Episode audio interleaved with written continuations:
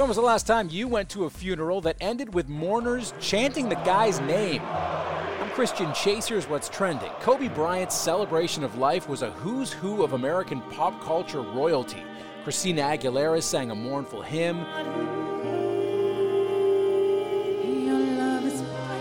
Beyonce was there and even brought her wind machine, and Michael Jordan cried talking about his little brother. When Kobe Bryant died, a piece of me died. There were 20,000 mourners at Staples Center and probably millions more watching on TV.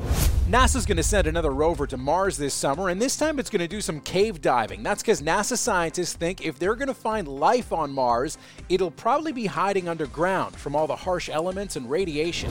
Tennessee family was woken up by their pet parrot who was yelling fire because the whole place was burning to the ground. They say they never taught him that word. Sadly, it's the last thing they heard the little guy say. The family barely made it out alive. The pet didn't.